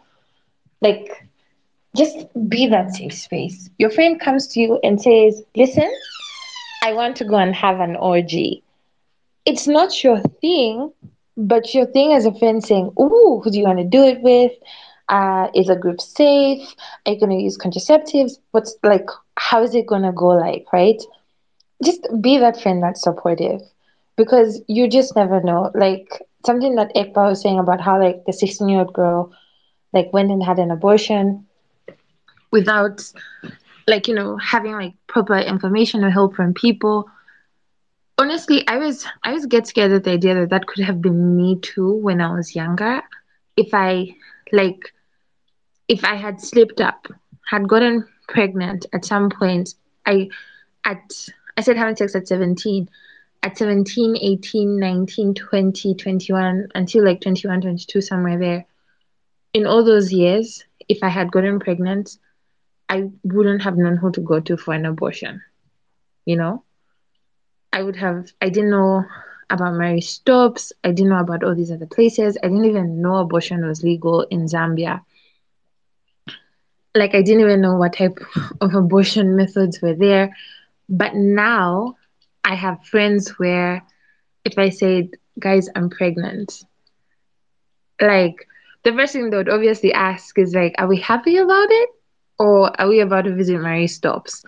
And if I said, let's visit Marie Stopes, everyone would like clear the schedule and say, okay, uh, which day are we going? Uh, like, you know, people probably even say, okay, we'll sleep over, we'll take turns to take care of you, we'll cook for you. Like, I'm pretty sure my friends would buy me, you just had an abortion cake.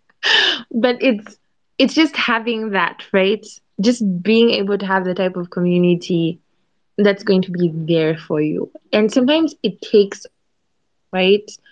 And so don't feel pressured or don't feel bad and feeling like, oh, I don't have that. It also took us like a really long time, right? And also, it also starts with you. And the older you grow, the more open minded you are. And the more you get to know yourself. And specifically in situations of like sex and body, you it's much easier to like give compassion and show compassion to people when you needed it yourself and never had it at some point so i feel like it's it's just like it's it's cool. And honestly even when you are the open person you you can feel super cool knowing that you're the person that people always feel very comfortable to talk to about sex to ask questions because they know you're not about to judge them. They know you're not the one that's going to laugh at them. They know like guys like I don't know I know so many people's sex stories on Twitter. I don't remember their names or their handles because you know that if you talk to this person it's just going to die there. Like it will die in the DMs it will die in that conversation and it will not go anywhere right? And I think that's so important. So yeah find your tribe find your sisterhood. Like there is power. Guys if I could preach any day, every day about sisterhood, I really would. Society will literally tell you stay away from women because they know the type of influence and the type of power and the type of things that women can achieve when they work together, when they do brilliant things together. I think we should start wrapping up this thing. It's my wife's birthday tomorrow, so I'm trying to bake her cupcakes. Uh, Tendai and Mwangi, do you guys have anything to say?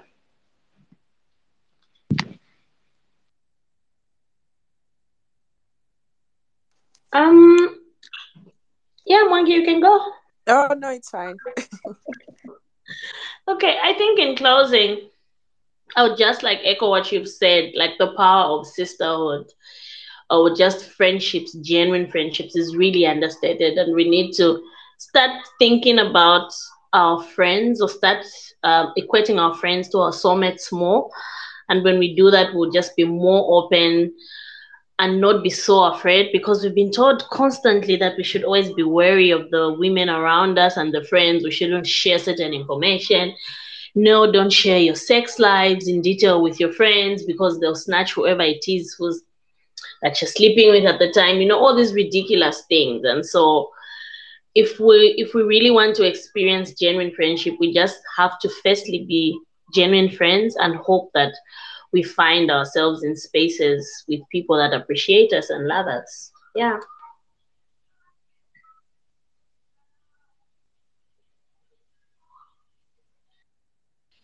Mwangi, do you have any closing words? Um, I think I'm just going to echo what everybody has said and how important this space has been. Um, we're so lucky that we have this sisterhood where we can really talk about anything, and I hope that everybody in here can start cultivating such spaces for them.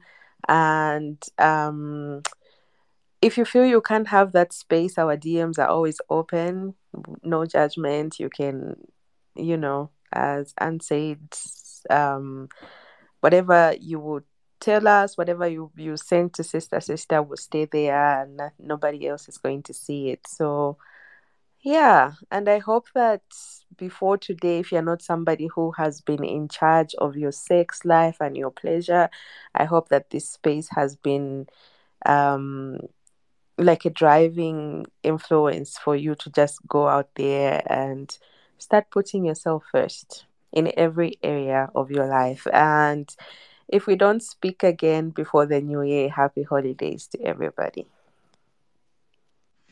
Yeah. Um also I just want to mention how for those of you who sort of like don't know us and stumbled on this space like because of the tweet or something. So we um we founded an organization, right? It's a feminist organization called Sister Sister Foundation. And we focus around like uh, sexual reproductive health rights, sexual gender based violence, and we throw a lot of parties. we love parties, honestly. It's like our literally favorite thing to do. And like the main theme of everything we do is creating safe spaces, right? And so part of like what we want to start doing next year, because we're based in Zambia, and just to be more inclusive of different people, is that we are starting our like sister sister podcast, right? And don't worry, this is like even though we're an organization, we're like an organization of young women who are super feminist, who are radical as fuck. So we and we we don't like pander to like uh traditional NGO type of thing. We like make the rules as we go on, right?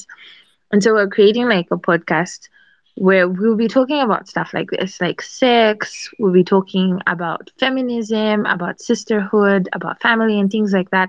Just basic feminist topics that you would like to learn about and like to know. And because Twitter is doing this weird thing where we can't really promote like links, um, if you go to our Instagram, which is just Sistah Sistah Foundation, Sistah Sistah, like it's S I S T A H, and the same spelling again S I S T A H Foundation. If you're wondering about the spelling, like we spell it sister in in how in the meaning of black women, right? The American spelling of how to spell black women or how they call black women, right? And not in the ER that is, yeah, but because we're a black organization.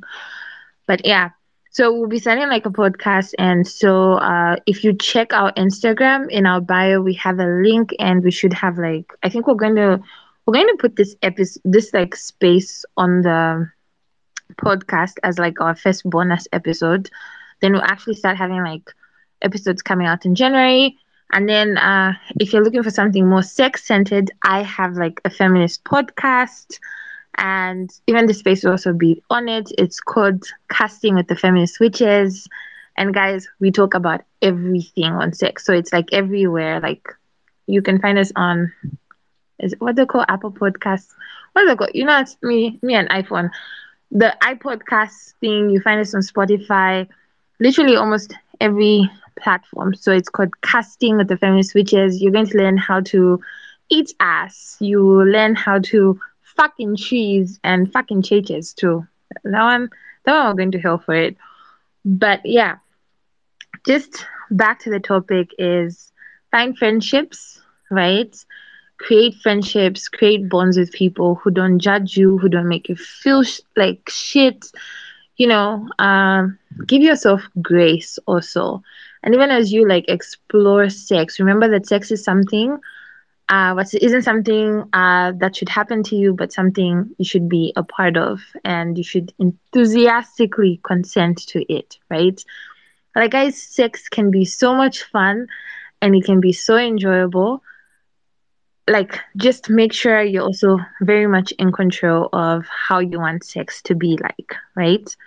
So I always encourage this for those who've listened to my spaces before. Those know I would say create a sex checklist, like go and create a checklist. Like, oh, you know, when you fuck in a car, like, oh, done. I fucked in a car. Uh, when you like, you know, fuck in a tree, which I haven't yet done, you're like, oh, I fucked in a tree. You know, when you do an orgy, when you do a threesome, like go for things that excite you, right? And you find that you actually enjoy sex so much that by the time you reach my level of being a pillow princess, you you feel like you've done the work. But that's the sort of thing. So like explore sex on your terms. Yeah explore sex on your terms. Have fun with it. You know speak to people about it. Don't feel like don't let the world's shame like enter your vagina like no you only have one vagina like i always say like i joke about it but if I could relive my life, I wish I had said having sex when I was like 16 or 15. And not that I'm encouraging people to start having sex at 16 or 15, but that's for me. And I wished I had more liberal friends and I wished I had just enjoyed sex more. Because in the very beginning of my life, of my sex journey, I was I treated sex with shame because of where I came from and my religious background. And so I really didn't enjoy the first four years of me having sex, right? But the last six years, yo, they have been great. And they've been great because of the communities I surrounded myself with, of the people I surrounded myself with. So in like how you know you have like great friends is think of the most shocking thing. Not illegal, not horrible, but most shocking thing.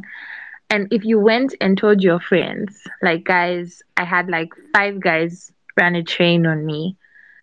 And if your friends judge you, if your friends make you feel like shit, then maybe it's time to start looking for safe spaces. But if your friends are like, yo, tell us what happened, if they laugh and they're more concerned, like, oh, did you consent to this? Did you guys use protection? Are you okay? Then that's a safe space. That's a really good safe space. So, friends, like sex positive friends, are good for your sex life. They are good for your body, for your mental health. You sleep better at night knowing that your little sex adventures are kept in this community and they're not going out there. And if they were going out there, they're going out there in a positive light, you know? They're not going out in a judgmental way. So, yeah, just also be very kind to yourselves. And remember that just because I could be talking about how I'm having this great sex life, I'm also like in a very different position, right, from you. So I've had experience. I live in my own home. I provide for myself financially. So it's not like I live with my parents and I have to be sneaking out and, you know, I have to be, you know, having sex in like shady lodges because I've had my shady lodges moment, right? So just, yeah, just be nice to yourself, be kind to yourself, and take take sex and life like one day at a time. It gets better. I have a better. If question. Ah! Please go on. I was 18. no, I'm just I just wanted to find out if like there were bed bags or anything like that. Well, we are wrong for that. How should No, there were no bed bags. Th- No, there were no bed bags, guys. It was in. You know what? Like, remember how like I'm your bougie friend? So imagine what shady means for me as your bougie friend.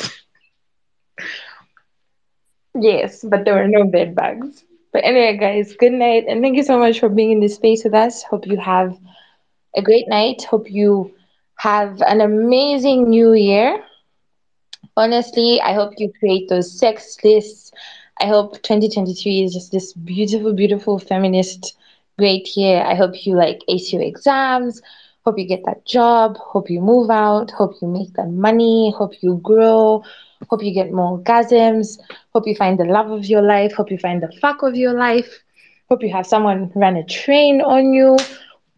Hope you have those threesomes. Hope you have those same sex relationships. Hope you have a woman eat you out for the first time. Hope you have someone give you a golden shower. Really, just wish you guys the best. Good night.